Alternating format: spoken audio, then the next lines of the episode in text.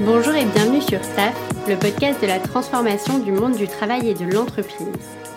Si vous venez de nous rejoindre, je vous invite à écouter l'épisode d'introduction qui vous explique le pourquoi du comment de ma démarche et ce que vous trouverez toutes les deux semaines sur TAF. Pour celles et ceux qui souhaiteraient suivre l'aventure de plus près et recevoir l'épisode directement dans votre boîte mail, plus des backstage et ma veille en RH management, n'hésitez pas à rejoindre la newsletter du podcast. Le lien d'inscription est dans la description de l'épisode. Alors aujourd'hui, on change un peu la règle puisque je ne reçois pas un invité mais deux. C'était un challenge et j'espère que ce format vous plaira aussi. Au programme, rencontre avec Ise et Juliette, les créatrices du projet Make It Work. Make It Work, c'est une exploration du future of work à la rencontre d'entreprises pionnières en matière de nouveaux modèles d'organisation.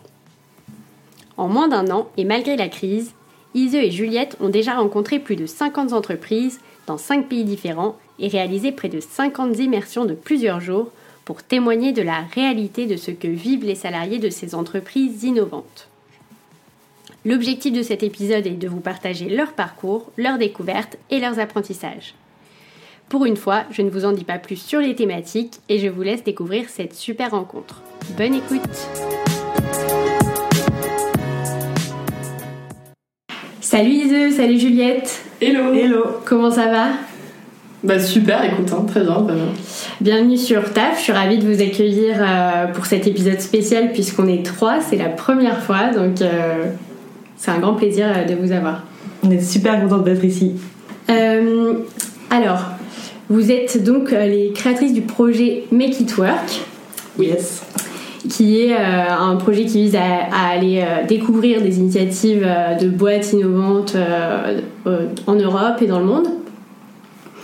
Alors j'aimerais bien qu'on revienne un petit peu sur vos parcours respectifs, où vous en êtes aujourd'hui et, et bah, qu'est-ce qui vous a amené dans vos vies perso ou, pro, ou votre parcours, à vous intéresser à ce sujet du travail et, euh, et, à, partir comme ça à l'aventure euh, pour aller euh, rencontrer des, des boîtes. Du coup, alors moi c'est Ise. Bah moi j'ai fait un parcours un peu classique et c'est là que j'ai rencontré Juliette parce que j'ai rencontré Juliette en classe préparatoire il y a maintenant 7 ans. Et en fait on est devenus très vite amis. On avait vraiment un peu une, une connexion amicale immédiate et on a toujours eu, enfin, aimé débattre de sujets. Et quand on est rentré en école de commerce, euh, donc moi je suis, euh, à HEC, on a dû faire une, année de césure pendant laquelle on découvrait un peu le monde du travail et le monde professionnel. Et euh, pour moi, ça a été un très très gros choc. Je m'étais pas préparée à ce que ce soit si rigide, si inflexible. Et en fait, on a, commencé à en parler avec Juliette en se disant pourquoi en fait on nous fait travailler de cette manière? C'était pas tellement le, les parce que moi je travaillais dans des, choses, enfin dans des entreprises très variées. Euh, j'ai travaillé dans, enfin j'ai fait du marketing dans les cosmétiques, j'ai travaillé dans un startup studio, j'ai fait un peu de finance en summer euh, à Londres. Et euh, à chaque fois, j'avais l'impression qu'en fait les missions étaient plutôt intéressantes. C'était pas vraiment ça le problème, euh, quoique, enfin dans ce cas parfois c'était pas forcément aligné non plus avec les, je pense moi mes convictions. Mais euh, j'avais vraiment le sentiment que le travail était pas euh, optimal en fait. Je me disais on remet pas en question le travail. Donc on arrive, on, s'assoit tous les jours à son bureau et euh, bah, personne questionne vraiment le fait de pas de pas pouvoir choisir ses horaires, de pas pouvoir choisir ses missions. Euh, personne questionne vraiment la hiérarchie et c'est là qu'en fait on a commencé à en parler avec Juliette et du coup de là est né un peu le projet Make It Work à ses débuts. D'accord, donc c'était vraiment l'organisation du travail que vous aviez, enfin vous n'avez pas l'impression que ça puisse bouger quoi. C'était euh, Ouais c'était un peu ça ouais. ouais. Et vous en discutiez, euh, enfin t'en discutais euh, toi avec des gens aussi qui étaient dans la, déjà dans la boîte? Est-ce que c'est des sujets que vous abordiez avec d'autres gens qui étaient plus anciens par exemple?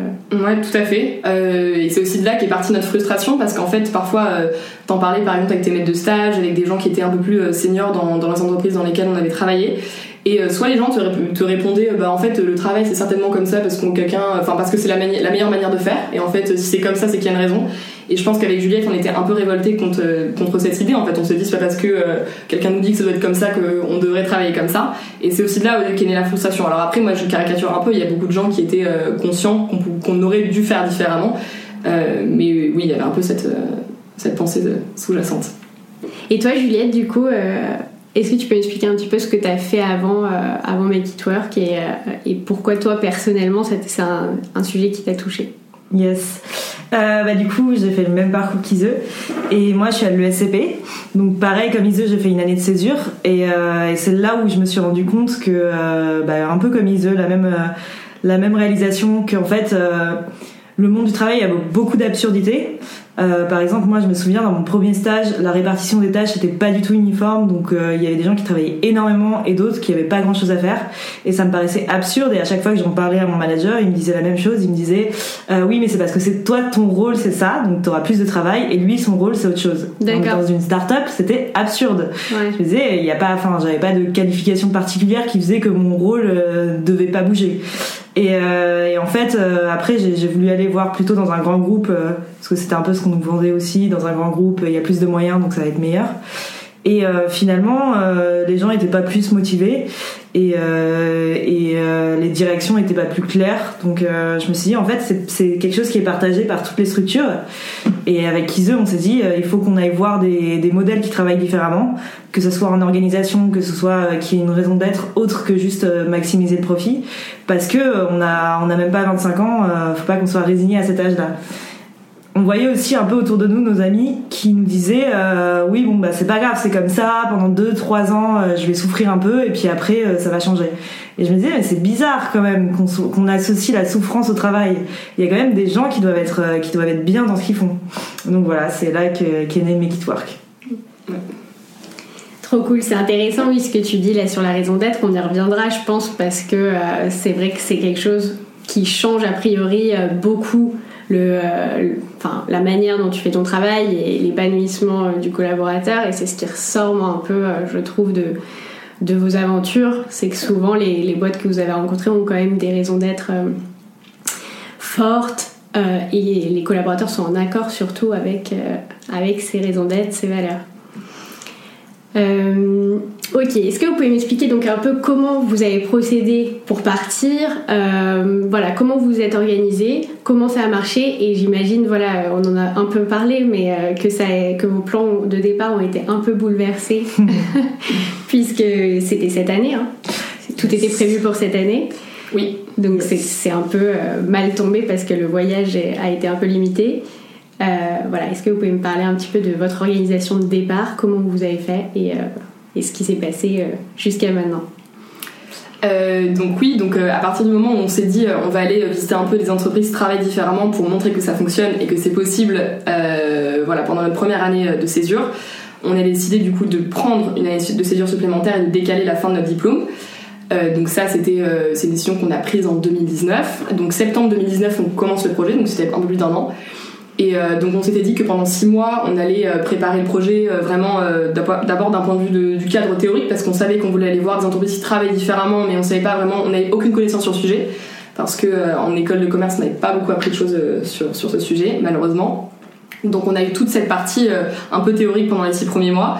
Et il y avait aussi le- la partie euh, spon- spon- sponsoring, parce que bien entendu on était étudiante, on n'avait pas le loisir de se payer euh, six mois de voyage euh, pour aller voir des pionniers du travail.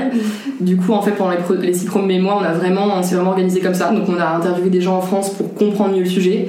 Euh, on avait interviewé des, des pionniers en France, euh, comme WeMind par exemple, comme Shine aussi. Et euh, on a trouvé des sponsors. Donc ça, c'était une, phase euh, qui était assez euh, ingrate, mais pendant laquelle on a quand même beaucoup appris parce qu'on a fait beaucoup beaucoup de démarchage à froid, en fait, pour convaincre les gens que c'était une initiative qui était intéressante. Et c'était une initiative qui, voilà, qui pouvait leur apporter euh, sur plein de plans. Donc du coup, c'est comme ça qu'on a trouvé un peu nos sponsors avec qui on, s'entend toujours très bien, donc c'est super. Et après, donc on était censé partir en février 2020, donc c'est ce qu'on a fait. On était censé faire plusieurs pays, donc le Brésil, les États-Unis, le Canada, euh, Singapour, la Corée du Sud et le Japon. Bien entendu, avec le contexte du Covid, ça n'a pas eu, ça n'a pas eu lieu. Donc euh, voilà, on est juste parti au Brésil pendant trois semaines et demie euh, en février 2020. Et là, en fait, je pense qu'on a vécu un truc vraiment incroyable parce qu'on a rencontré à peu près 55 personnes, beaucoup de boîtes, beaucoup de gens, ah, vraiment fascinant. On a fait plein de villes au, enfin, au Brésil. Et après, du coup, on est rentré en France pour le confinement. Et bah, pareil, en fait, comme c'est un sujet qui nous anime et qu'on adore, en fait, vraiment qui nous, qui nous pousse toujours en avant, on s'est dit qu'on n'allait pas juste arrêter Make It Work, mais qu'on avait envie de continuer cette phase de voyage dans un endroit où on pouvait le faire, c'était l'Europe. Et euh, c'est pour ça qu'on est parti en juillet et en août 2020 euh, en Allemagne, en Suède et aux Pays-Bas pour continuer Make It Work. Donc on a un peu changé nos plans avec le Covid, mais finalement on a rencontré des gens incroyables euh, dans les pays d'Europe parce que à côté de chez nous il y a des trucs vraiment très très cool. Voilà.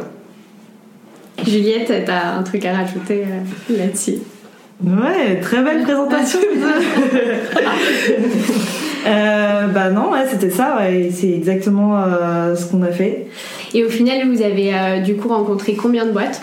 Euh, Donc du coup, nous on fait un peu la distinction entre des personnes qu'on rencontre un peu de manière aléatoire, je dirais, dans, les entreprises. Donc, on rencontre par exemple une fois le PDG, une fois un tel ou.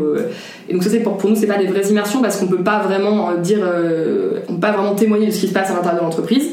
Donc des vraies immersions dans lesquelles on, enfin des vraies immersions, c'est vraiment, on, on va dans les entreprises pendant un jour, euh, une demi-journée, même deux jours parfois. Euh, on en a fait à peu près 12 ou 14, quelque chose comme ça. Euh, là sur tous les pays qu'on a visités et en France aussi. Après, je pense que des boîtes qu'on qu'on a du coup rencontrées avec des rencontres aléatoires, c'est à peu près je sais pas, 5 ans, quelque chose comme ça. Et on a rencontré, je pense, au total, avec les experts du sujet, avec des DRH, des choses comme ça, plus de 100 personnes. Enfin, largement, ouais. Ah, c'est énorme. D'accord. Et euh, à chaque fois, vous avez euh, pris des vidéos Vous avez tout, euh, tout pris en vidéo? Alors non, ça dépendait parce qu'en fait, nous déjà, on demande toujours à ceux qu'on visite s'ils sont prêts à être pris en vidéo. Parce qu'il y a beaucoup de gens qui sont, qui sont timides devant la caméra et qui veulent pas partager leur image. Donc on n'a pas tout le temps pris des vidéos. Euh, sinon, on a pris, euh, on a pris de toute manière euh, le maximum de ce qu'on pouvait prendre à l'écrit. Et donc après, on écrit des articles aussi. Donc on a soit pris, écrit des articles, soit pris des vidéos dans la plupart des boîtes. Ouais. Trop cool. Et quelle est, alors je vais vous poser à chacune la question, mais quelle est chacune la, la, boîte qui vous a le plus marqué, enfin la boîte dans laquelle vous êtes dit mais, mais waouh c'est quoi cette entreprise du futur? Euh, moi, je pense que c'est Dobra, déjà parce que. Euh, Est-ce que tu peux nous dire ce qu'elle fait euh? Yes. Ok. Alors Dobra, donc on l'a rencontré quand on était au Brésil, euh, dans une ville qui s'appelle Monténégro, un peu au milieu de nulle part. Donc euh, ce qu'ils font, c'est qu'ils font des, euh, des porte-monnaies et des chaussures dans une matière qui est recyclée et recyclable. Okay. Et donc déjà leur produit était, était, assez innovant et en plus la façon dont ils travaillaient était complètement alignée avec ce qu'on avait lu dans différents bouquins, ce qu'on avait vu à travers des experts du sujet qui parlaient de qui parlait de l'organisation des boîtes. Euh, donc eux, ils ont pas de, ils ont pas de boss. En fait, euh, ils ont un chien qui est qui est le PDG. Donc déjà, ça c'était assez, euh, c'était assez marrant. Et en plus, si on prend un sujet comme le salaire qui est assez tricky au début, enfin qui est assez compliqué au début, eux ils étaient tous payés pareil, donc tous les fondateurs, même les nouveaux arrivants étaient payés pareil. D'accord, quelle que soit la fonction. Ouais, quelle que soit la fonction. Pareil, c'est incroyable ça. Ouais, et du coup, c'était un peu la première boîte où on s'est dit, ok, ils ont pensé tous les sujets. Euh, que ce soit l'organisation, que ce soit la raison d'être, que ce soit le salaire, tout a été pensé pour que ça soit euh, en accord avec, euh, avec chacun. Et donc même le produit, même la communication était différente. Donc voilà, moi c'était la première boîte où je me suis dit, waouh, même au Brésil, dans une ville que personne connaît, il y a des boîtes comme ça qui se créent sur un modèle différent. C'est vrai que c'est fou. Et alors après, quand tu dis donc que le CEO est, un chien, j'ai vu la vidéo euh, dans laquelle ils, expliquent ça, c'est assez marrant. Mais j'imagine que que juridiquement le CEO n'est pas le, chien. Alors en pratique, j'imagine qu'il y a quand même quelqu'un qui prend les décisions. Enfin, ça me paraît assez euh, improbable qu'il y ait personne qui, qui soit décideur euh, à la fin. comment, comment ça se passe du coup? Comment ils gèrent ça? Et qu'est-ce que ça veut dire pour eux que le CEO soit un chien? Alors euh, juridiquement en effet, il me semble que les fondateurs sont euh, sont juridiquement euh, responsables de la boîte, mais ils voulaient changer ça. Je sais pas aujourd'hui où ils en sont. Et après pour les décisions, là par contre, il n'y a pas de personne qui décide. C'est-à-dire que une décision, elle va impacter plusieurs acteurs. Donc au départ, par exemple, si on prend une décision marketing, ça va impacter les ventes ou ça va aussi impacter la communication. Donc ce qu'ils font, c'est qu'ils vont voir les, les gens qui vont être impactés par cette décision, ils leur, euh, ils leur en parlent au préalable et une fois qu'ils ont tous les avis euh, qui, qui tous les avis qui sont impactés par la décision, et ben là ils choisissent ou non de prendre la décision. Mais donc chacun responsable de sa décision, mais euh, mais ça veut pas dire qu'ils prennent les décisions sans sans aller consulter les autres. Donc voilà. D'accord. Et est-ce qu'ils ont mis un système euh, qui permet de partager plus l'information? Parce que j'imagine que ça implique, euh, bah, pour pas déranger tout le temps ton collègue pour prendre son avis sur tel ou tel sujet. Est-ce qu'ils ont mis en place des choses qui permettent d'être alignés sur ce que chacun fait et de partager l'info Yes. Alors, bon, déjà, ils ont une raison d'être qui est, super forte. Donc ça, ça guide chacun, chacune de leurs décisions. Donc de fait, ils n'ont pas besoin d'aller à chaque fois euh, déranger quelqu'un pour euh, prendre une décision qui peut être prise assez rapidement. Et donc, euh, s'il y a des décisions qui où ils sentent qu'il va y avoir des tensions, là par contre ils vont aller voir chacun d'entre eux et dire voilà donc cette décision on va la prendre, est-ce que ça comment ça va impacter son travail de tous les jours, est-ce que tu es d'accord avec ça? Et là ils font des réunions pour euh, savoir si euh, ok tout le monde est aligné sur cette décision ou pas mais euh, sinon après c'est assez fluide parce que eux ce qu'ils nous ce qu'ils nous ont dit et ce qu'on a ce que nous on a vu c'est qu'ils sont tous amis et donc il n'y a pas de il a pas vraiment de d'espèce de protocole très rigide donc voilà, c'est très fluide, la communication se fait très bien et ils ont souvent des points, un peu comme les entreprises normales, hein, des points toutes les semaines, tous les jours. Et donc voilà, c'est ouais. Et ils sont combien Ils sont une vingtaine aujourd'hui, je pense qu'ils sont une vingtaine. Ils étaient 18 quand on allait les voir, je pense qu'ils ont dû peut-être un peu recruter. Ils sont une vingtaine, ouais. Yeah. ouais. D'accord. C'est, euh, je trouve ça complètement dingue l'histoire des salaires euh, ouais. égaux pour tous. Ouais. Et du coup, il y a quelle fonction? C'est-à-dire qu'il y a personne qui a une position, euh, par exemple, plus de manager, personne et, est-ce que et comment dans ces cas-là si s'il y a des gens voilà qui ont peut-être un peu plus enfin qui manage plus, euh, comment on accepte comme ça de euh, d'être payé exactement de la même manière que quelqu'un qui serait plus dans l'opérationnel? Enfin, je pense que dans notre culture, c'est invraisemblable. c'est quelque chose euh, voilà qu'on n'accepterait pas. Donc, je trouve ça incroyable. Comment ça se passe Est-ce que vous avez discuté avec des salariés de ça et, et comment ils le vivent Yes, on a beaucoup discuté de cette question parce que nous aussi, ça nous paraissait incroyable de payer tout le monde pareil. je pourrais pas te dire qu'il n'y a pas de gens qui managent plus. Euh, on avait rencontré un coach, euh, un ancien coach agile. Donc lui, en fait, il s'occupait euh, aussi de ça, de voir un peu quelles étaient les tensions, comment faire pour que l'organisation soit plus fluide. Je sais pas si on peut appeler ça un, un sorte de manager, mais c'était plutôt un facilitateur, je dirais. et après, la, question des salaires, c'est vrai qu'il y y avait des tensions, à, pour être tout à fait franche, il y avait des tensions liées à ça. Il y avait des gens qui étaient pas trop d'accord. Il y avait d'autres personnes qui étaient qui étaient complètement d'accord avec ça.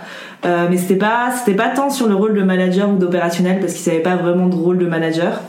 Mais euh, c'était plutôt euh, c'était plutôt sur ton implication dans la boîte.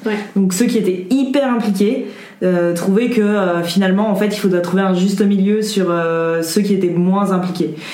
Voilà. Mais ouais ils, ils pour l'instant je pense qu'ils n'ont pas changé encore ça euh, ils réfléchissent à, à, un modèle salarial différent, mais euh, mais ouais, jamais il euh, y, a, jamais rien qui est fixé dans la roche dans ce genre de boîte. En fait, on se rend compte que au fur et à mesure des tensions, ils évoluent et ils essayent de trouver quelque chose qui est, qui est plus adapté à eux. Ok, top. Et du coup, oui, ça m'amène à une question. C'est quelque chose qui a été mis en place, cette, ce salaire égal pour tous. C'est quelque chose qui a été mis en place dès le départ par le fondateur? Yes, exactement. Ok. Et donc, il réfléchit maintenant avec des salariés voilà, qui, euh, qui trouvent ça moyen, ils réfléchissent à revoir ça avec tout le monde. Exactement. Ok, trop cool. C'est incroyable en tout cas. Merci. Et toi, Ise, euh, quelle est la boîte et l'expérience qui t'a le plus marqué pendant ces voyages? Euh, du coup, ben, je pense aussi que Dobra, euh, l'entreprise brésilienne que Juliette mentionnait, euh, c'est aussi pour moi un des exemples un peu phares parce qu'on a senti en fait, c'est des choses un peu indescriptibles parce qu'on va dans les entreprises et on sent des choses. Et là, on a senti vraiment une extrême bienveillance. On sentait vraiment que quand les gens nous disaient on est vraiment tous amis, on se fait confiance, on sentait que c'était vrai. C'était pas, pour parler un peu de manière crue, du bullshit. Ouais. Donc euh, voilà, cette, pour moi c'est un très bon exemple. Euh, moi il y a une entreprise qui m'a beaucoup marqué, euh, qui s'appelle donc WeMind, qui est une entreprise française, qui est connue par je pense beaucoup de freelance, parce qu'en fait ils développent une mutuelle pour les freelances si je comprends bien. Mm. et en fait on les avait, on les avait contactés et on était allé les voir en, tout début du projet, donc avant même de partir au Brésil. Et moi, ce qui m'a vraiment touché chez WeMind, c'est qu'en fait, il y avait une honnêteté à la fois sur leur état d'avancement par rapport au sujet en fait de l'organisation libérée, de l'organisation Opal, un peu comme décrite par euh, Frédéric Laloux dans Inventing Organizations. Et on avait parlé notamment avec les fondateurs, donc Inde, Michael et Mathieu. Ils étaient très honnêtes. ils nous disaient nous on a envie d'avancer vers une organisation très libérée, voilà, un peu un peu innovante. Mais bien sûr, il y a des sujets sur lesquels on n'est pas encore tout à fait avancé. donc ça, moi, j'avais adoré leur honnêteté. Et la chose qui m'avait le plus marqué aussi, c'était la raison d'être. Donc c'est un mot qu'on entend, et une expression en fait qu'on entend beaucoup en ce moment. Euh, mais moi, je suis persuadée que en fait, c'est très important à la fois pour déjà pour recruter parce que quand on quand on sait pourquoi on travaille et pourquoi on a créé une entreprise, c'est plus facile de recruter les bonnes personnes. Euh, et d'autre part, pour motiver les gens au quotidien et euh, je dirais aussi pour, pour prendre des décisions. Donc chez WeMind, leur, leur raison d'être, elle est vraiment autour de la bienveillance, de traiter tout le monde avec bienveillance. Pareil, ça peut paraître un peu galvaudé comme mot, mais on l'a vraiment senti à l'intérieur de l'entreprise. Et euh, on sentait aussi que parfois, quand euh, certains devaient prendre des décisions un peu difficiles, j'imagine sur le service client, sur un produit, sur des choses comme ça, ils avaient à la fois leur raison d'être et leur valeur euh, pour, pour un peu pour se guider. Et, voilà. Et moi, moi j'avais été assez, assez touchée par ça parce que dans mes expériences professionnelles, ayant travaillé dans des grandes boîtes, parfois moi je peinais à voir pourquoi, ben, pourquoi je travaillais en fait, tout simplement. voilà, je savais quand je faisais du marketing, je savais ce, que, je faisais comme tâche, mais parfois j'avais du mal à me dire, ok, je sais pas vraiment à quoi, à quoi ça, correspond. Euh, voilà. Après, moi, une autre boîte qui m'a pas mal touchée, et donc là, je dirais que c'est plus dans l'organisation en tant que telle et très innovante, c'est euh, The Rookie Minds à Utrecht, aux Pays-Bas. Donc eux, c'est une, entreprise de conseil. Donc je mettrai un petit disclaimer dans le sens où quand on est une entreprise de conseil, c'est peut-être plus facile d'avoir une organisation différente parce que tout le monde a un peu un métier indépendant parce qu'on est tous, euh, ils sont tous euh, euh, consultants et ils ont des missions qui, tournent pas mal, donc forcément c'est plus fluide. Mais eux, ce qu'ils faisaient, qui était hyper intéressant, c'était qu'ils travaillaient. certains travaillaient 4 jours par semaine. Donc déjà, moi, c'est une pratique que je trouve intéressante parce qu'elle remet en cause, bah, en fait, ce, ce, côté immuable des 5 jours et des, des heures travaillées. Donc ça, je trouvais ça super. Euh, alors 4 jours par semaine payés 5, donc ça c'était important aussi. Et euh, ils avaient beaucoup beaucoup de, liberté parce que donc ils étaient conseillers euh, juridiques, conseillers fiscaux, ils étaient un peu conseillers dans tous les, domaines, tous les domaines business. Et en fait, chacun pouvait choisir ses clients, donc ça fonctionnait pas mal à l'engagement. Il n'y avait pas de, de staffeur qui disait voilà, toi, t'es junior, t'es junior, coup tu vas travailler là ou là. Donc ça, c'était très intéressant. Et, et pareil pour, euh, pour le salaire, moi c'est ça qui m'avait touché parce que je pense que la question du salaire, elle est révélatrice d'une part de l'état d'innovation de l'entreprise euh, en termes de management et euh, d'autre part de la confiance qu'il y a en l'entreprise parce que pour avoir une politique de salaire un peu différente et très transparente, il faut quand même que les gens se fassent confiance, sinon il peut vite y avoir des, des grosses tensions. Et eux, en fait, ce qu'ils faisaient, c'est qu'ils ils décidaient leur propre salaire. Donc, quand ils rentraient dans l'entreprise, ils disaient voilà, moi, j'estime qu'avec mon expérience, je peux gagner voilà x x euros par mois. Et quand il voulait s'augmenter ou quand il voulait changer de salaire, et eh ben il devait en fait parler à toute l'équipe et dire voilà, moi je pense que j'ai fait ça ou ça et je mérite telle ou telle augmentation de salaire. Et après tout le monde votait. De, c'était un vote qui n'était pas secret en plus, donc c'était un vote euh, voilà en ouverture, je sais pas comment on appelle ça. Euh, un vote ouvert, un vote transparent ouvert. Et euh, chacun donnait un peu son avis. Et en fait, donc il faut être hyper quand même. je pense qu'il faut avoir une sécurité psychologique assez forte dans ces organisations-là pour pouvoir faire ça. Et ça, moi, ça m'avait énormément touché parce que je trouvais que ouais, on sentait en fait vraiment qu'ils disaient euh, on, se fait confiance, on est, innovant, et c'était vrai parce que dans, la pratique, ils pouvaient choisir leur salaire. Et euh, j'ajouterais aussi que souvent quand on dit ça, les gens nous disent mais en fait euh, tout le monde va choisir un salaire hyper élevé, mais en fait ça va de pas, ça va de pair avec le fait que l'organisation est transparente dans ses finances.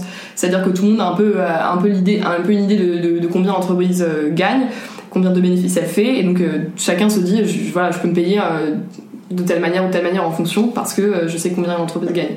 Mais personne en fait, et, nous c'est un truc aussi, je pense, pour lequel on milite, c'est que en fait, quand on donne de la confiance aux gens ou de la liberté aux gens, ils vont pas en abuser, ils vont pas devenir euh, complètement euh, des spots ou je sais pas, je sais pas quelque chose. les gens en fait ont juste envie de faire bien leur travail et ont envie d'être, voilà, ont envie d'être, je sais pas, je dirais ouais, enfin, ont envie d'être le genre de personne à qui on fait confiance aussi derrière quoi. C'est un peu un, aller-retour. Ok, top.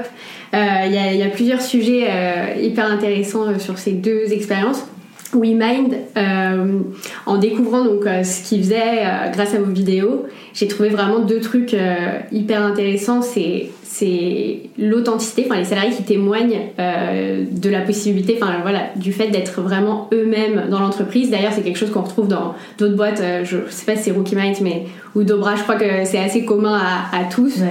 Euh, le fait voilà de que bah, on est une personne et quand on rentre dans l'entreprise on est la même personne en fait et ça ça ça fonctionne très bien et, les salariés sont vraiment très euh, contents de pouvoir être eux-mêmes dans l'entreprise. Et aussi chez WeMind, ce qui transparaît, et je, veux bien vous croire quand vous, quand vous dites du coup que euh, voilà, on l'a senti, voilà, cette, cette raison d'être et les valeurs euh, qui sont vraiment incarnées dans la boîte. Et ce que j'ai trouvé intéressant, c'est qu'aussi ces valeurs servent sont, ont l'air d'être les premiers critères de recrutement. Quand il parlait de recrutement, apparemment, enfin voilà, le fondateur regarde même pas le CV. Alors ça, je trouve ça incroyable, c'est-à-dire qu'il ne il ne prend pas vraiment en compte les expériences que tu as eues passées, c'est pas ça qui l'intéresse, c'est vraiment euh, tes valeurs et ta personne, ta personnalité, ce que tu as envie de faire euh, aujourd'hui. Euh, et, ça, j'ai trouvé ça aussi incroyable parce qu'il faut quand même être assez serein et courageux pour ne pas regarder du tout le CV de quelqu'un pour le recruter. Et du coup, ça donne des profils qui sont improbables, qui font un, nouveau job alors qu'avant ils étaient assistants sociaux ou éducateurs spécialisés. Enfin voilà, c'est hyper, c'est hyper intéressant. Ouais, tout à fait. Bah, du coup, pour, euh, pour rebondir sur ton premier point, en effet, l'authenticité et le fait d'être soi au travail, nous, c'est quelque chose, en fait, c'est une question qu'on pose à beaucoup, beaucoup de personnes qu'on rencontre. Euh, je pense pour des raisons très personnelles, c'est que Juliette comme moi, quand on a fait nos stages et quand on est rentré dans le, milieu, professionnel, on nous a dit qu'il fallait avoir une certaine posture, euh, mais c'est pas juste une posture voilà, de, de professionnalisme, c'était qu'il fallait être un peu quelqu'un de différent et de pas trop en fait d'une part montrer ses émotions, d'être un peu en fait ouais, complètement différent de ce qu'on est chez nous. Et euh, moi, étant quelqu'un de très spontané et très, on va dire, euh, un peu extraverti, j'avais un peu du mal en fait avec ce, cette pensée parce que je trouve ça très dissonant. Donc euh, voilà. Et je pense que Juliette aussi. et du coup, c'est un message qu'on a envie de faire passer. Et c'est pour ça que c'est une question qu'on pose de manière très explicite à toutes les boîtes qu'on rencontre, même si en fait on, on, connaît déjà la réponse. Donc chez WeMind, c'était vraiment le cas. Les gens étaient tout à fait eux-mêmes. Quoi. On pouvait c'était vraiment voilà c'était c'était la rigolade enfin on sentait que c'était sérieux mais mais que voilà c'était quand même des gens qui étaient eux-mêmes.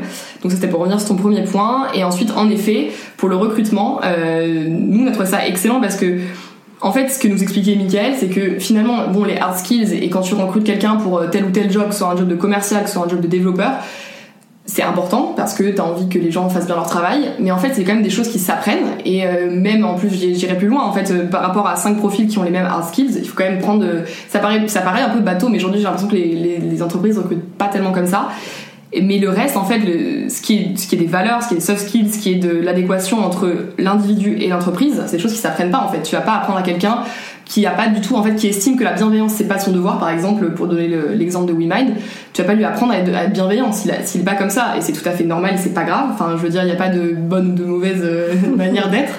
Mais euh, on peut pas apprendre à quelqu'un à être de telle ou telle manière. De la même enfin je pense de la même façon t'as des entreprises qui sont vachement sur euh, tu vois la gagne le, fait de la performance et ça aussi bon après on peut le remettre en question quand on est en termes de voilà si on pense performance économique euh, enfin enjeux environnementaux quand ça commence à, grignoter un peu sur ça on peut le remettre en question. Mais toujours est-il qu'il y a des gens il y a des entreprises qui sont voilà très euh, nous on est là pour la gagne on est là pour le travail à fond et s'il y a des gens qui s'identifient à ces valeurs là ben pourquoi pas en fait. Enfin je pense que c'est important de c'est pour ça que c'est pour moi c'est c'est enfin crucial de, de recruter par rapport aux valeurs. Et et voilà. Et donc chez WeMind, ils s'identifient tous aux valeurs qui sont portées par l'entreprise parce que, euh, parce que voilà, c'est parce qu'elles sont mises en avant dès, dans l'entretien. Quoi.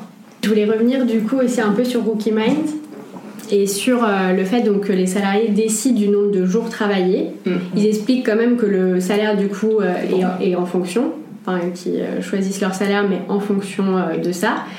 comment ils organisent en pratique? Est-ce qu'il y a des salariés qui travaillent trois jours par semaine par exemple uniquement ou est-ce que c'est entre 4 et 5 euh, ils décident aussi, si, je me souviens bien, euh, de quand prendre leurs vacances.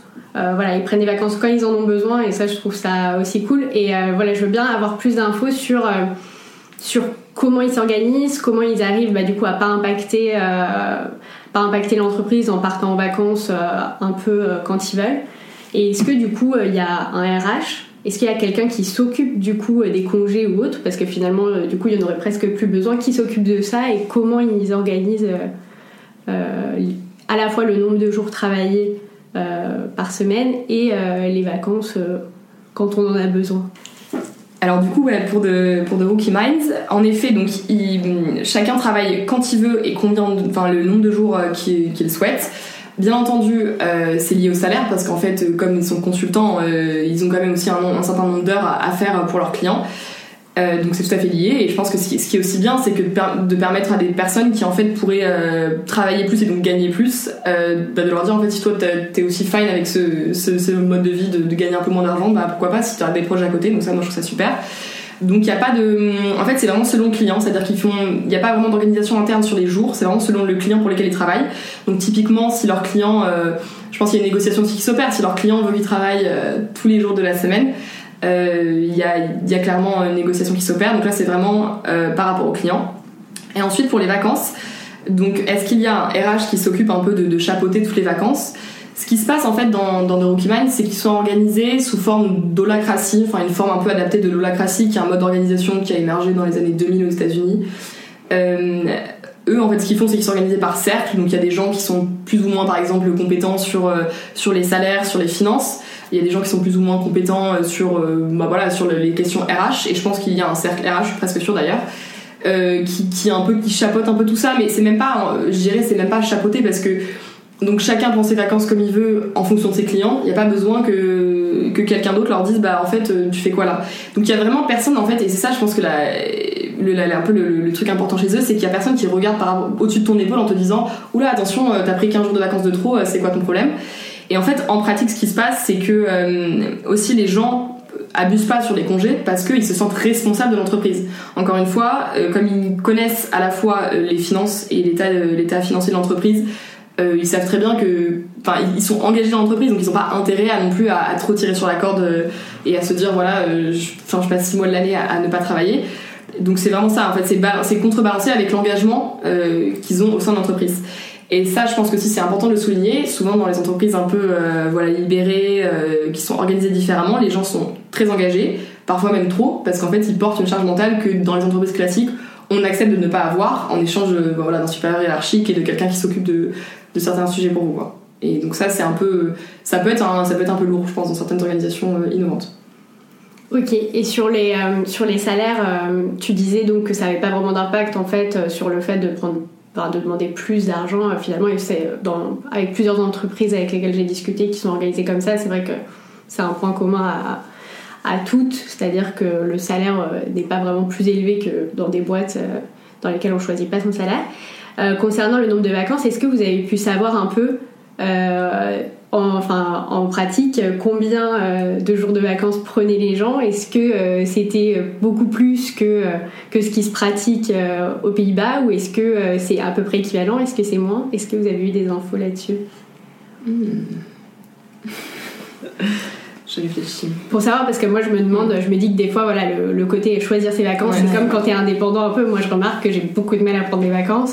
Et du coup, je me dis, si voilà, si c'est pas réglementé euh, juridiquement, bah, on peut avoir tendance à en prendre encore moins que, euh, que quand c'est imposé par, euh, par euh, le- les règles du droit du travail. Je crois que je me souviens de ce que nous avait dit Bourrier. Mm. Donc c'est elle qui nous avait parlé de- du fait qu'elle prenait que 4 jours, euh, enfin qu'elle travaillait que 4 jours au lieu de 5 et elle nous avait dit qu'elle du coup elle prenait moins de jours de vacances parce que euh, elle en avait moins besoin. Après je sais pas si au global euh, l'entreprise prenait moins de jours de vacances si. En fait, je pense que. Alors après, ça, c'est pas du tout euh, soutenu par de la recherche de notre côté, parce qu'on n'a pas, on n'a pas, on n'a pas visité assez d'entreprises pour pouvoir dire euh, en pratique les gens prennent plus ou moins de vacances. Il me semble qu'en effet, quand les gens peuvent prendre leurs vacances, souvent ils peuvent en prendre, ça peut leur arriver d'en prendre moins, parce qu'en effet, il y a le côté un peu entrepreneur. Ils sont entrepreneurs un peu à l'intérieur de l'entreprise, donc il y a un peu ce côté-là. Euh, après, je pense presque sûr que chez The Rookie Mind, ils en prenaient autant que, bah, que, enfin, que la normale parce qu'en fait ils ont encore une fois cette euh, ils mettent l'emphase sur l'équilibre entre la vie personnelle et la vie professionnelle mais ce, ce que disait Juliette sur le fait que ceux qui travaillent par exemple 4 jours par semaine euh, ils ont moins en fait ils, ont- ils ont- ils sentent moins le besoin de se dire tout d'un coup il faut que je coupe totalement. Parce qu'en fait ils ont pendant l'année ils ont pas une dose de stress qui est euh, incommensurable. Ils font leur vie. Euh, ils, ont même d'autres projets à côté. Et c'est ça aussi qui permet de pas non plus prendre des complètement enfin, des, des périodes hyper hyper importantes. Euh, voilà, mais donc en pratique, on n'a pas assez, je pense, d'informations euh, terrain pour pouvoir dire euh, que les gens prennent plus ou moins de vacances, mais je pense que ça peut arriver ouais, que les gens prennent moins de vacances. Mm.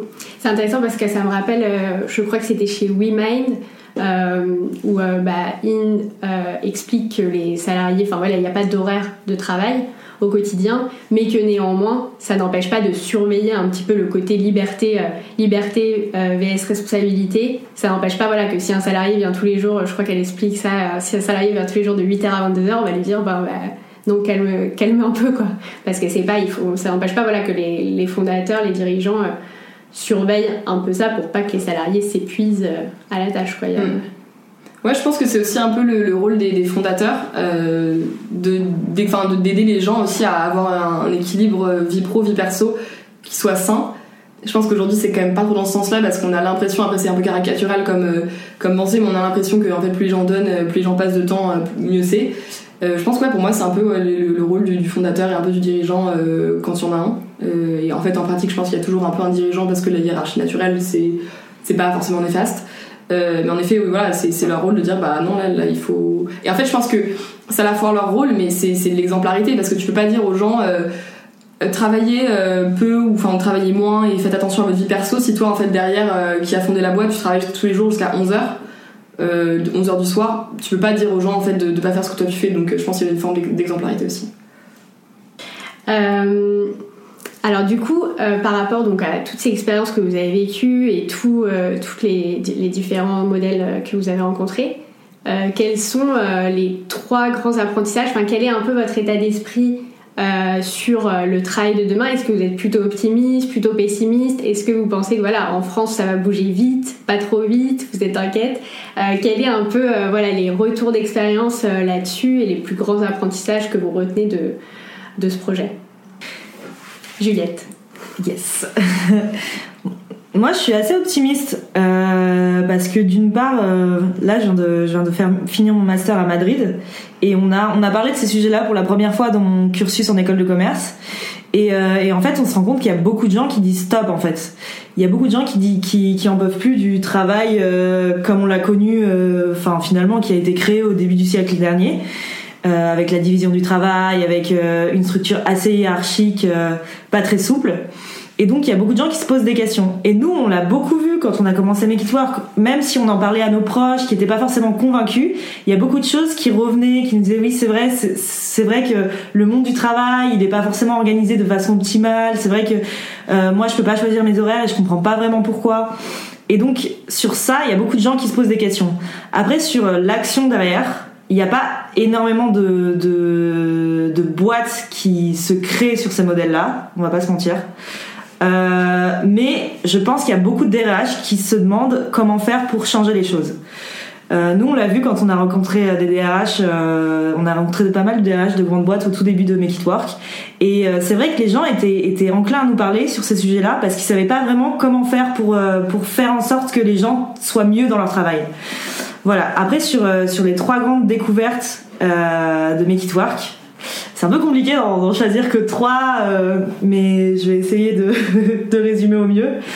Euh, je dirais la première, c'est déjà que euh, quand tu crées une boîte comme ça, ce qui est important, c'est de donner une direction. Donc on peut pas faire l'impasse sur soit la raison d'être, sur les valeurs, sur ces outils-là qui sont hyper importants parce que c'est ce qui va donner un cadre à l'entreprise. Et en fait, c'est pas mauvais d'avoir des règles dans l'entreprise parce que c'est euh, en fait ce qui va guider euh, chacun. Je m'explique. Au tout début, on s'est dit finalement ces boîtes-là, peut-être qu'il n'y a pas de règles et c'est ça qui marche. Et en fait, on se rend compte que c'est pas du tout le cas. Il y a des règles, elles sont très explicites et c'est ça qui fait que chacun peut travailler avec l'autre. Euh, ensuite, euh, je pense une deuxième, euh, une deuxième grande découverte, c'est oui, on peut être soi-même au travail, et oui, il va y avoir des tensions, mais c'est pas forcément mauvais qu'il y ait des tensions, parce que c'est ce qui permet aussi à l'entreprise d'apprendre de ces tensions, de savoir comment mieux régler les conflits pour la prochaine fois, de savoir comment mieux communiquer. Il y a beaucoup de gens qui nous ont parlé de la communication non violente. Et je pense qu'en fait, avant, on se rendait pas compte que la communication en entreprise, ça peut être ultra violent. Et en ce moment, il y a le télétravail qui est, euh, qui est en place dans beaucoup d'entreprises en France. Et de recevoir un mail sans bonjour, sans merci, ben en fait c'est violent pour la personne qui doit faire le travail. Et donc, euh, et donc euh, d'avoir des règles en disant voilà la communication, bah il faut il faut commencer un mail par bonjour, il faut finir par merci parce que comme ça la personne en face se sent mieux. Juste d'avoir une, une règle comme ça, c'est pas forcément mauvais en fait parce que on va écrire un mail, on se rend pas compte que de l'impact que ça peut avoir sur l'autre. Euh, et, voilà, donc je dirais la deuxième chose, c'était ouais, d'avoir des règles dans l'entreprise, c'est pas forcément mauvais. Et euh, la troisième chose, je pense que euh, ce, qui, ce qui fait que ces entreprises-là fonctionnent aussi, c'est que les dirigeants ou les fondateurs ou ceux qui sont à, l'initiative de ça sont prêts à être vulnérables et, et, et sont à fond derrière leurs convictions.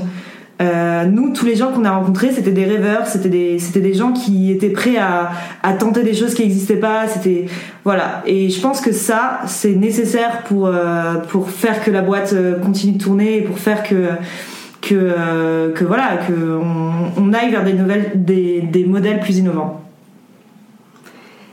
Génial. Euh, j'ai une question par rapport à ce que tu disais sur les DRH que vous avez rencontrés et qui ont la volonté, je pense au- aussi qu'il y a une vraie volonté euh, des ressources humaines d'évoluer et de mieux, d'être mieux, enfin de transformer, de réussir à transformer des entreprises qui ne sont pas organisées comme ça et de les faire évoluer euh, vers, bah, vers, vers plus d'épanouissement des salariés. Donc ça, passe, ça peut passer par plein de choses, mais revoir un peu l'organisation, le développement des compétences. Enfin, voilà, il y a beaucoup de, de sujets sur lesquels les DRH ont envie de, de bouger. Quels sont du coup, euh, toi, les freins que tu as pu observer en discutant avec euh, ces RH Euh, Quelles sont les difficultés qui font qu'elles- que, que ce pôle-là, cette fonction-là, a du mal à passer à l'action dans des grands groupes? Est-ce que c'est parce que c'est trop trop rigide? Est-ce que c'est parce que c'est pas assez en lien avec la direction? Enfin voilà, je me pose la question. Euh, ouais, déjà pas en lien avec la direction, c'est vrai que euh, on va pas se mentir, euh, dans les boîtes qui sont traditionnelles, euh, ça part du haut. Et donc euh, si c'est pas une volonté du dirigeant de changer, de changer la façon dont, dont c'est organisé ou même de changer les pratiques, c'est très difficile de mettre en place juste le pôle RH en disant voilà euh, nous on va essayer de mettre en place ça. Il faut que le dirigeant soit pleinement engagé pour que ça pour que ça, ça marche. Donc il y a beaucoup de boîtes où voilà ils veulent le faire pour l'image et finalement ils se rendent compte que ça marche pas vraiment. On voit il y a beaucoup de boîtes qui ont des, des raisons d'être mais euh, quand on lit bah c'est un peu bullshit. Donc ça déjà ouais c'est une cause.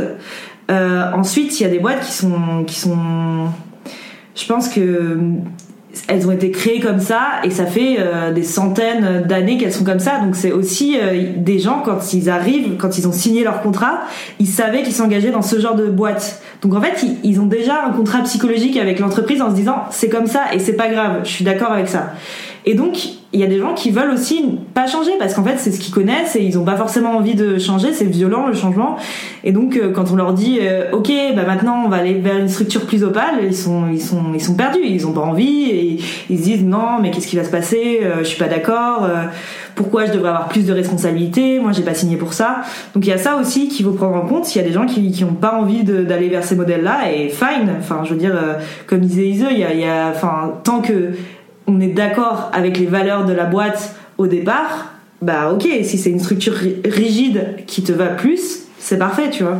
Mais euh, ouais, je pense que on se rend pas compte aussi de. euh, il a, enfin, moi je me souviens, euh, j'avais travaillé chez Veolia. euh, Veolia, ça a été créé, il me semble, euh, en 1800 euh, quelque chose. Donc en fait, euh, ces boîtes-là, elles ont été, euh, elles sont, elles sont là depuis des années, et c'est compliqué de mettre euh, tout le monde euh, un peu sur le chemin du changement. Donc voilà, je pense qu'il y a aussi euh, cette partie qui est, qui est non négligeable. Oui, et comme tu dis, euh, il y a beaucoup de gens qui travaillent comme ça depuis euh, longtemps, qui ont, enfin, qui, qui n'ont pas envie de changer, Mm. ou en tout cas qui, qui ont du mal à, à, à comprendre les bénéfices que ça peut apporter, et le ratio effort pour changer et bénéfice est peut-être peut-être pas, pas très bien équilibré. Yes. Euh, merci. Euh, Ise, quelles sont toi tes, grandes découvertes euh, et les apprentissages, ta, vision après cette expérience? Euh, donc en effet, on partait nous avec un peu une utopie euh, en tête de se dire qu'il y a certainement des boîtes qui travaillent différemment. Déjà, moi, mon premier apprentissage, c'est qu'en effet, il y a des gens qui remettent en cause les règles de l'entreprise, du travail tel qu'on le connaît aujourd'hui, et ça fonctionne. Et quand je dis ça fonctionne, c'est pour moi d'une part, ça fonctionne euh, d'un point de vue purement euh, rentabilité euh, financier parce que on est dans un système qui est comme ça, donc c'est pas c'est pas aberrant d'avoir voilà d'avoir un peu cette, cette attente là face aux entreprises. Et d'autre part, ça fonctionne parce que les gens sont heureux. Alors ça paraît ultra bateau, mais je pense quand même qu'on passe assez de temps dans nos vies à travailler pour, enfin, pour quand même se poser la question du bonheur. Je dis pas que c'est le, je dis pas que c'est le, la responsabilité de l'entreprise de, enfin, de, rendre les gens heureux. Je dis juste que les gens se sentent épanouis. Enfin voilà. Donc pour moi, ça, ça fonctionne en fait euh, à deux égards. Voilà, c'est les deux premiers.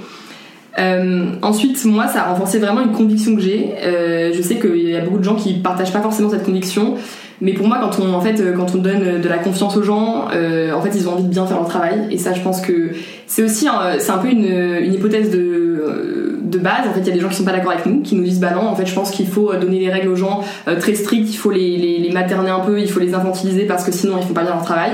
Moi, je suis persuadée que non parce que d'une part, dans nos vies, on est tous à peu près des adultes, donc je vois pas pourquoi on serait pas des adultes au travail, premièrement.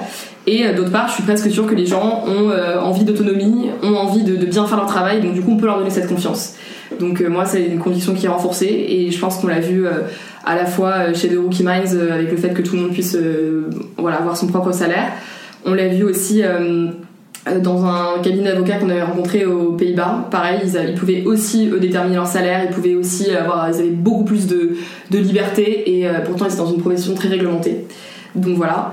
Et euh, ce qui est marrant, c'est que comme Juliette le mentionnait au départ, nous on parlait un peu de, des, histoires qu'on avait vues, euh, des, gens qu'on avait rencontrés. Et il y a des gens qui, dans mon entourage, euh, ayant une entreprise, ont mis en place certains de ces, de ces, de ces pratiques, notamment le fait de pouvoir permettre aux gens de travailler quand ils veulent. Et la personne me disait, bah, en fait, ça fonctionne aussi bien qu'avant. Donc moi j'étais contente, je me suis dit au moins c'est une petite victoire. Et donc, ce qui m'amène à mon troisième point, moi je pense que ma troisième grande découverte, c'est euh, bah, du coup c'est un peu lié avec l'autonomie et la confiance, euh, mais il faut en fait laisser le loisir aux gens de travailler quand ils veulent. Et, euh, bien sûr, selon ton métier, je veux dire quand t'es dans un métier un peu face aux clients, t'as pas trop le choix de, de, de, tes horaires de travail, mais je pense quand même qu'il faut laisser un peu cette autonomie. Et moi, un truc qui voilà qui m'énerve au plus haut point, c'est un peu des, c'est, le flicage permanent, notamment pendant le téléphone, pendant la période du Covid avec le télétravail, il y a beaucoup de gens qui ont été fliqués. Je veux dire, en regardant en fait si les gens étaient en ligne, même il y a des logiciels qui sont développés pour savoir si les gens étaient en ligne. Moi, je trouve ça aberrant en fait. Je trouve que c'est un énorme retour en arrière et ça me, voilà, débecte au plus haut point. Euh, donc voilà, moi, ce serait vraiment un troisième message, c'est le fait de laisser les gens travailler quand ils veulent, selon les objectifs bien sûr prédéfinis. Et euh, pour finir, moi je pense que c'est quelque chose sur lequel on n'a pas trop insisté, mais pour moi le, futur du travail et le fait de travailler différemment, ça s'applique à tout le monde, pas seulement aux gens qu'on fait en gros des études des études supérieures ou je sais pas quoi, ou des, bonnes écoles, mais ça s'applique à tout le monde. Euh, dans tous les types de jobs, toutes les entreprises, toutes les professions, et euh, même j'ai envie de dire à plus forte raison dans, dans les professions euh, qui sont un peu moins qualifiées, parce qu'en fait, euh, enfin nous c'est ce qu'on observe aussi chez Dobra, euh, ils produisaient quand même des chaussures et des, porte-monnaies. Bah, les gens qui travaillaient en production, ils étaient, euh, ils avaient de l'autonomie en fait, beaucoup plus d'autonomie que quelqu'un qui est juste à la chaîne. Et moi je suis persuadée que tout le monde peut avoir cette autonomie là, parce qu'on est tous des êtres humains, tous des adultes, et donc il n'y a pas de raison que ça s'applique qu'à des gens qui ont fait des études quoi, enfin des études poussées. Ouais, c'est intéressant ce que tu dis parce que c'est vrai que quand on parle voilà, de nouvelles, nouveaux modèles managériaux, RH, etc., on parle on parle souvent d'entreprises de services, enfin de gens en tout cas qui sont dans des bureaux, qui travaillent derrière un ordi et tout, mais on ne pense pas forcément à des, à, des métiers plus manuels, plus, de, plus opérationnels, euh, de production ou autre. Et je trouve ça intéressant ouais, de, de, voir que ça marche. Et, je sais, et c'est vrai que Dobra, du coup, c'est un super exemple là-dessus mm. aussi parce qu'ils ont, ils ont les deux profils dans l'entreprise et ça fonctionne. Et c'est vrai que c'est, c'est le futur du travail pour toutes les, les entreprises et tous les profils. Hein clairement. C'est bien de le rappeler et d'en parler. Euh, alors, euh, j'ai une question. Alors, à voir si, euh, si elle vous parle, mais si demain vous deviez monter une boîte, comment, quelles sont les trois règles ou non-règles? Bon, alors ça va peut-être se répéter, à voir si ça se répète pas un peu avec ce qu'on vient de dire, mais quelles sont, voilà, quelles sont les trois règles ou non-règles que vous mettriez en place obligatoirement, qui sont pour vous devenues euh, fondamentales pour que ça marche. Bah Isa, elle va bientôt monter une boîte. Euh, alors par exemple, tu peux nous en parler, euh, du coup ça tombe bien, donc tu es en train de monter une boîte. Alors est-ce que tu peux nous en parler et est-ce que du coup tu as réfléchi à son organisation et comment tu vas l'organiser? Oui, donc du coup, moi actuellement je suis encore en dernière année d'école, je suis dans le master entrepreneur d'HEC et euh, en effet, donc je suis sur le point de, créer une entreprise. Euh, alors moi, en fait, la première chose pour un que je trouve hyper hyper hyper importante, c'était de m'associer avec des gens qui ont les mêmes valeurs et les mêmes convictions euh, que moi, d'un point de vue d'une part de l'objet de l'entreprise. donc nous, on a envie de faire de l'habitat partagé. Donc on était tous les trois, donc je me suis, enfin je me suis mise avec deux personnes. On était tous les trois très alignés sur le fait qu'on avait envie d'avoir en fait un impact social positif. Donc voilà, c'était vraiment l'objet de l'entreprise. On était tous les trois alignés. Et ensuite, euh, on était tous les trois alignés sur le fait qu'on avait envie de créer une entreprise qui travaillait différemment, qui traitait les gens bien et, euh, qui était, euh, qui permettait en fait, qui permettrait dans le futur de, développer l'autonomie des gens qui travaillent pour cette entreprise-là. Donc, euh, je pense, moi, euh, si j'avais un conseil, et c'est ce que j'essaie de m'appliquer actuellement, c'est de vraiment parler valeur et raison d'être dès le début. Je sais que c'est pas quelque chose qui est partagé par, euh, par tous. Il y a des startups qui disent faut le faire quand on est 10, 15. Moi, je suis pas d'accord parce que je pense que, en fait, tu crées un projet, t'as forcément derrière une, idée de ce que tu veux faire. Pourquoi, ne, pas, en parler tout de suite? Et donc, nous, notamment, avec, avec les deux personnes avec qui on est en train de lancer le projet, euh, on est vraiment vraiment aligné sur voilà, ça c'est mes valeurs, c'est des trucs qui sont hyper importants pour moi et j'ai envie de développer ça à l'intérieur de la boîte. Donc euh, voilà, premier conseil, raison d'être et valeurs, enfin pour moi dès, le jour zéro. Euh, et deuxièmement, bah, moi après j'ai pas du, coup pas d'expérience dans le, enfin dans le fait d'avoir de, de, gérer une boîte parce qu'on est vraiment au balbutiement du projet. Mais j'essaierai très clairement de ne pas avoir en fait une attitude de, bah voilà, de pas de dictateur, mais en fait je pense que Bien sûr que quand tu crées un projet et quand tu à l'initiative d'un projet, tu as une forme de hiérarchie un peu naturelle, sauf que parfois il y a des gens qui rentrent dans ton entreprise qui ont euh, tout autant, euh, je sais pas, de, de, volonté de, de, diriger, bah, il faut les laisser aussi diriger. Et je pense que ça, c'est ce qu'on essaiera d'appliquer nous euh, à terme quand on fera rentrer des gens dans le projet, c'est de dire, bah voilà, en fait, il y a pas, euh, nous on était à l'initiative, mais finalement toi, tu as peut-être de meilleures idées. Et donc je pense de pas, voilà, de pas de pas créer cette, cette, cette, dichotomie entre ceux qui sont fondateurs et ceux qui vont être salariés. Moi, j'ai envie de, créer une boîte dans laquelle les gens sont tous engagés et limite entrepreneurs. Et ça me fait penser notamment à Fly the Nest, qui sont tous cofondateurs. C'est une boîte de conseil euh, qui, voilà, qui coach les, les startups et les scale-up. Et eux, euh, ils sont tous cofondateurs parce que euh, c'est important pour eux de se dire que tout le monde a un peu ce profil et cette attitude-là envers la boîte. Et pour moi, voilà, peut-être le dernier point que j'ai envie de mettre en place et que, voilà, que, dont je peux m'inspirer parmi les, les exemples qu'on a eu, c'est euh, le salaire. Moi, c'est un, sujet qui me, enfin, qui me parle énormément parce que je trouve ça aberrant et injustifié parfois euh, la différence de salaire entre euh, la personne qui est tout en haut et la personne qui est tout en bas. Je trouve que franchement, la valeur ajoutée est pas du tout un pas clair en fait que quelqu'un apporte 200 fois plus de valeur ajoutée que quelqu'un quelqu'un d'autre. Donc je trouve ça aberrant. Donc moi, j'aimerais garder une harmonie aussi dans, dans les salaires bah, dans le futur. Et euh, voilà. Et une dernière chose, c'est que. Et comment tu ferais, par exemple ah ouais, bonne question. euh, bah, je pense que je vais essayer de mettre en place, euh, peut-être pas forcément le, salaire à la demande, parce que bah, ça dépend aussi des gens qui sont dans l'entreprise. Je pense que, enfin, ça dépend des gens avec qui tu travailles. Il y a des gens qui ont pas forcément envie d'avoir ce, ce modèle-là, mais d'avoir un salaire transparent. Moi, la, totale transparence, ça me choque pas. Ils ont trouvé ce qu'ils font, qui donne vraiment au centime près le salaire que chacun gagne. Moi, ça me choque pas du tout.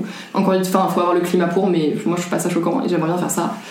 Et peut-être un dernier point, moi, je suis assez touchée aussi par l'actionnariat salarié. Donc, ça existe bien sûr dans les grandes boîtes, hein, les participations, enfin tout le monde connaît ça. Mais il y a des boîtes qu'on a rencontrées qui font vraiment ça, en fait, qui mettent en place, euh, bon, sont avec des, mécanismes législatifs un peu compliqués, mais qui mettent vraiment en place des, voilà, des, de l'actionnariat salarié total, quoi. Je veux dire, c'est pas juste un mec qui a 51% d'entreprise et quelqu'un, enfin, les salariés qui ont les, les 10%, enfin, pas les 10% restants, mais juste 10%. C'est vraiment, voilà, chacun a sa part dans l'entreprise parce qu'il est pleinement engagé. En fait, je pense que c'est juste une manière dans, les, dans le droit et dans les faits de mettre l'engagement euh, d'un point de vue législatif, c'est d'avoir mm. des, des, des, actionnaires euh, qui sont des salariés. Quoi. Pas Très clair. mais... Très clair. Et toi, Juliette, alors je sais pas si tu as aussi le projet de créer une entreprise, en tout cas, quel, quel serait euh, ce que tu mettrais en place Ou alors, quels seraient les critères auxquels tu ne dérogerais pas Yes. Euh, du coup, moi, à terme aussi, j'ai envie de créer mon entreprise et je pense qu'il y a beaucoup de choses que je partage avec Ise, euh, notamment sur la gouvernance partagée. Moi, ça me, c'est quelque chose qui m'a beaucoup touché dans les entreprises qu'on a qu'on a visitées. Et euh, je trouve que c'est ça aussi qui fait que aujourd'hui, peut-être qu'il y a beaucoup de gens qui sont pas engagés, c'est parce qu'ils ont l'impression d'être en bas et qu'ils sont jamais en haut et qu'ils seront jamais écoutés. Et, euh, et donc ça, moi, c'est vraiment quelque chose que j'aurais envie de mettre en place dans la future boîte que je vais créer, c'est euh, la gouvernance partagée. Ensuite, pour les salaires aussi, je suis totalement d'accord. Euh, la transparence des salaires, que ce soit voilà totale transparence ou alors au moins savoir ce que, enfin, quel, combien gagne chacun d'une manière plus approximatif parfois. Je sais qu'il y a beaucoup de gens qui utilisent la grille de salaire, que juste ça, ça soit transparent pour savoir en fait, euh, voilà, moi j'ai un travail, euh, mais quelqu'un d'autre a un travail différent, mais en fait de savoir combien chacun gagne, je trouve que ça ça ça permet d'éviter aussi euh, beaucoup de beaucoup de non-dits, euh, beaucoup de tensions qui sont pas forcément nécessaires. Euh, et euh, donc voilà. Et oui, forcément, la raison d'être, les valeurs, euh, c'est quelque chose sur laquelle on peut pas faire l'impasse quand on, quand on crée une boîte, parce que ceux qui vont nous rejoindre, ils savent pas forcément exactement ce quelle vision tu vas avoir pour ta boîte. et euh, ils peuvent pas adhérer à cette vision si elle n'est pas clairement énoncée. Donc ça, ça, je pense que c'est hyper important. ouais, voilà, ce seraient les trois choses que je mettrais en place à coup sûr. Ok, super. Euh, bah, je voulais vous parler, oui, justement, bon là on, est, on, est, on y est venu un, petit peu plus vite, mais de vos projets pour l'après. Euh, du coup, euh, tu peux peut-être bah, nous raconter un peu quel est le projet que tu es en train de mettre en place Oui, alors du coup, c'est, on est encore au tout début, mais en fait, moi, je, du coup, je me suis, enfin, pas encore associée parce qu'on n'a pas encore créé de structure juridique, mais on a le projet avec deux autres personnes de mon master. Une personne d'HEC et une personne qui a fait une école hôtelière, donc c'est parfait pour le projet de, euh, de faire en fait de l'habitat partagé parce qu'on s'est rassemblés tous les trois sur le fait qu'aujourd'hui dans les grandes villes et dans les villes en général en France et pas qu'en France euh, les gens vivent chez eux et pas trop en communauté. Et nous on a eu l'impression qu'en fait euh, le manque de lien social le manque de lien social à la fois tu vois avec tes voisins ou même le manque de lien social au global était assez préjudiciable dans la société. Je pense qu'aujourd'hui avec le Covid on, le voit très bien parce qu'en fait quand on t'enlève bah, quand on enlève le lien social, après c'est très compliqué. Euh, donc nous on a envie de, réinventer un peu le vivre ensemble euh, grâce à l'habitat et grâce à la mise en commun d'espaces partagés, grâce à la mise euh, en commun de services aussi. Donc aujourd'hui ça commence à être un peu en vogue avec le co-living qui s'applique plutôt à une, on va dire à une destination, enfin à une cible assez aisée. le co-living en France ça commence à se développer, c'est assez, c'est encore petit, ça commence à se développer vraiment surtout pour des gens qui sont assez aisés dans les, dans les villes ou dans les, dans les périphéries urbaines. Et nous, on a envie de faire ça euh, avec euh, des populations euh, bah, diverses et variées. peut-être faire un peu d'intergénérationnel. mais voilà, en fait, le, but, c'est de se dire qu'on on peut s'entraider en habitant ensemble. Et voilà, donc c'est encore une fois un peu une, utopie, enfin pas une utopie, mais quelque chose qui est un peu différent de, on va dire, de, des manières de faire actuelles. Mais je pense que c'est pour ça aussi que bah, moi ça, ça, voilà, ça m'intéresse beaucoup, euh, tout comme euh, bah, tout comme Make It Work. Et euh, je rajouterais qu'avec Juliette on continue Make It Work à côté parce que en fait c'est un projet qui nous énergise tellement qu'on a envie de le continuer et on a envie de continuer à rencontrer des pionniers, de partager leurs histoires parce qu'on est persuadé que c'est un peu bah, le futur du travail quoi. Donc voilà, on peut continuer là-dedans. Génial, c'est bah, donc Make It Work n'est pas terminé, ça continue, ça continue. en parallèle. Tout à fait, tout à fait. Génial. En tout cas, c'est un super projet. Et effectivement, je pense que le lien social euh, est, très touché dans les villes, de manière générale, avant le Covid. Et là, on s'en rend d'autant plus compte. Mais, euh, déjà avant le Covid, je pense que c'est un gros problème des grandes villes. Donc, euh, super idée. J'ai hâte que ça prenne forme et de découvrir cet habitat partagé. Juliette euh, Pour être tout à fait honnête, moi c'est un peu plus flou. Euh, déjà parce que il euh, y a l'élément financier qui fait que je vais peut-être pas pouvoir lancer ma boîte tout de suite. donc là, je suis en train de me poser beaucoup de questions sur quel type de boîte j'ai envie de rejoindre et, et, voilà pour quel salaire aussi, parce qu'on va pas se mentir, avec le Covid, c'est compliqué dans des termes économiques. Donc voilà, pour l'instant, j'en sais pas vraiment plus. Il me reste encore 6 mois pour faire un choix, donc euh, peut-être que dans 6 mois, ce sera différent. Ok, ça marche. Bah, tu me tiendras au courant. Yes. Je, serai intéressée de savoir. Euh, ok. Euh, bah, je pense qu'on a abordé pas mal de sujets. Où est-ce qu'on peut aller découvrir tous les articles qui, qui ressourcent vos expériences et les vidéos? Alors, déjà, on a un site internet qui s'appelle makeitworkproject.com. Ensuite, on est beaucoup actif sur euh, LinkedIn parce que pour parler du travail, euh, c'est le média qui marche le mieux. Donc, euh, si vous voulez aller voir sur Make It Work Project aussi sur LinkedIn. et on, est aussi sur Instagram. Make It Work Project, toujours. trop cool. Euh, alors j'ai trois questions de fin, donc là on va les doubler, ça vous allez répondre chacune votre tour. Alors la première, euh, c'est de savoir si vous pouviez changer une règle ou une pratique dans l'entreprise, euh, donc plutôt sur un modèle traditionnel, quelle serait cette règle s'il y en avait qu'une?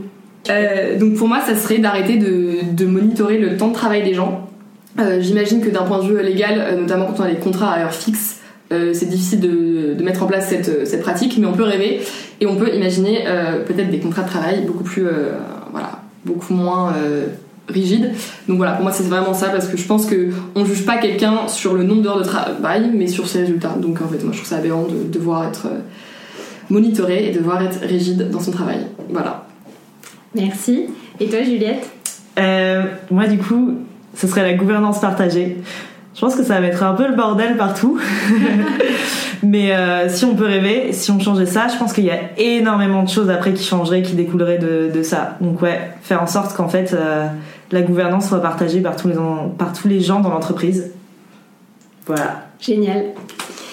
Euh, si vous deviez donner un conseil pour avoir un rapport au travail plus sain, ce serait lequel? Euh, du coup, moi, je pense qu'il y a beaucoup de choses qui viennent du fait que euh, on se connaît pas forcément assez, euh, et donc on, on, a du mal à poser ses limites. Euh, voilà, le burn-out, ça existe. C'est juste euh, un joli mot pour dire dépression au travail. Et, et, je pense que il faut que les gens apprennent à bien se connaître et à pouvoir poser leurs limites en entreprise pour que pour avoir un rapport au travail plus sain déjà. Euh, ça éviterait euh, beaucoup de beaucoup de, bah, de dépression. Et, euh, et, ouais. Ok, donc mieux se connaître. Mm. Mm. Et poser Très ses limites. intéressant. Et poser ses limites. Très bien important. Sûr. Mieux se connaître pour mieux poser ses limites. Exactement, voilà, parfait. Et toi, Ise, si tu avais Mm. un conseil là-dessus? Euh, moi, je dirais que ça- pour moi, ça serait prendre du recul. Euh, je pense que le travail, en effet, c'est important et nous, c'est un sujet qui, nous, qui nous passionne, donc c'est voilà, on trouve ça euh, crucial. Euh, mais voilà, je pense que c'est important de prendre du recul et de se dire qu'il n'y a quand même pas que ça dans la vie. Et donc, euh, c'est pas mal aussi d'avoir une vie plus équilibrée et peut-être travailler moins. Je sais que c'est voilà, c'est controversé, euh, mais moi, je suis pas persuadée qu'en fait, le nombre d'heures travaillées actuellement, aujourd'hui, euh, en global par les Français, soit d'une part très productive et d'autre part euh, les servent au mieux. Euh, je pense qu'en fait on pourrait travailler un peu moins, prendre plus de recul et avoir une vie euh, personnelle plus épanouie. Ça pourrait servir beaucoup de choses et je pense économiser beaucoup d'argent. Notamment, comme Juliette l'a mentionné sur les burn-out, sur tous les problèmes de santé psychologique et psychique au travail. Voilà. Super, merci. Et pour finir, est-ce que vous avez alors une ou deux ressources euh, à, nous conseiller, euh, que ce soit un podcast, un film, un, un, livre, ce que vous voulez Yes. Euh, alors moi j'ai deux livres à conseiller. Donc déjà les Corporate Rebels. On les avait rencontrés euh, aux Pays-Bas et euh, on les a beaucoup aimés. Donc en fait ils font ils font un peu la même chose que nous, mais ça fait plus longtemps qu'ils le font. Donc ils ont rencontré beaucoup de boîtes et ils ont écrit un livre sur toutes, tous ces modèles organisationnels. Il est en français maintenant, donc plus d'excuses. Voilà, voilà. plus d'excuses pour pas le lire. Trop cool. Yes. Ouais. Et ils ont aussi un blog, donc en fait ils font pas mal d'interviews, pareil de podcasts, de d'articles sur leur blog, et vraiment, enfin euh, moi les trouve super parce qu'ils ont un, un, ton qui est assez radical du coup, euh, d'où leur nom. Euh, mais c'est hyper cool parce que ça fait quoi plus de 5 ans qu'ils font ça, donc ils vont vraiment visiter euh, les entreprises aux quatre coins euh, du globe pour montrer les bonnes pratiques. Et euh, ce qui est très très très intéressant aussi, c'est que là en ce moment ils travaillent avec une entreprise chinoise qui s'appelle Haier, qui fait euh, plein d'électroménagers, enfin bon, elle est présente dans nos ménages je crois. Et euh, c'est une très très très grande entreprise, je sais plus combien ils sont, mais ils sont des milliers. Et euh, en fait, ils travaillent différemment. Donc ça, c'est très impressionnant. Donc euh, voilà, juste pour cette, cet exemple, je pense que c'est cool d'aller voir ce qu'ils font. Yes. Génial. Allez voir. hâte, hâte d'aller voir, je connais pas du tout. et du coup, ouais, ça doit être passionnant. Mm. Yes. En plus, ils sont trop sympas. Et le deuxième, euh, c'est euh, Reinventing Organization de Frédéric Laloux. Donc voilà, c'est ouais. classique. La référence. Exactement. Pour théoriser un peu. Enfin, euh... nous on parle d'entreprises qui travaillent différemment, mais lui il a vraiment théorisé tout ça. Donc c'est hyper intéressant euh, Mm. de voir euh, ce que lui il a fait. En fait, je pense que c'est aussi pour le. C'est bien sûr son livre, il est hyper intéressant, mais surtout pour le mouvement qu'il a créé, quoi. Parce que beaucoup de gens se sont, euh, se sont un peu euh, dit ah mais c'est super, moi aussi j'ai envie de créer une entreprise dite Opal. Donc lui c'est le modèle qu'il utilise pour dire les entreprises un peu différentes, un peu voilà évoluer. Euh, et ce qui était drôle, c'est quand on a fait nous notre visite aux quatre coins du monde, bah il y avait des gens en fait au Brésil qui étaient fans, de, pareil fans de Frédéric Laloux, pareil aux Pays-Bas, pareil en Suède, et c'était assez drôle. Et notamment on avait aussi rencontré des gens qui au Brésil avaient traduit son livre pour euh, créer un peu une communauté de, de gens. euh.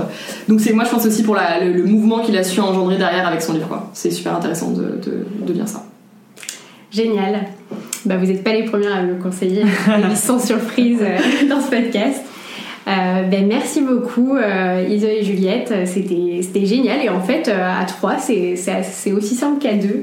J'avais un peu de crainte au début mais, euh, ça s'est passé hyper bien. Donc, merci beaucoup d'être venu sur le podcast staff, c'était un vrai plaisir d'avoir vos retours d'expérience et bravo pour, pour ce projet et vos projets futurs, c'est vraiment génial de, de, rencontrer des gens voilà, qui, qui s'intéressent à ce sujet et qui partagent des, des, retours d'expériences innovantes d'entreprises, des retours d'entreprises qui innovent sur ces sujets. Donc merci beaucoup et bravo. Merci Jeanne, c'était un plaisir de discuter avec toi. Yes. Ouais, plaisir partagé. À très bientôt. À Salut. Salut. Si vous êtes arrivé au bout de cet épisode, merci beaucoup. J'espère qu'il vous a plu. Si vous souhaitez soutenir TAF, le meilleur moyen c'est de mettre une note sur Apple Podcast, iTunes ou votre application d'écoute préférée. Vous pouvez aussi en parler à votre entourage pour m'aider à rassembler la plus grosse communauté d'acteurs et de passionnés des changements que connaît le monde du travail aujourd'hui.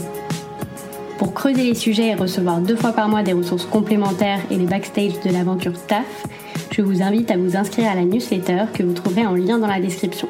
Enfin, je suis toujours preneuse de vos retours sur n'importe quel aspect du podcast qui m'aideront à améliorer le format au fur et à mesure. Sur ce, je vous souhaite une excellente journée avec ou sans taf.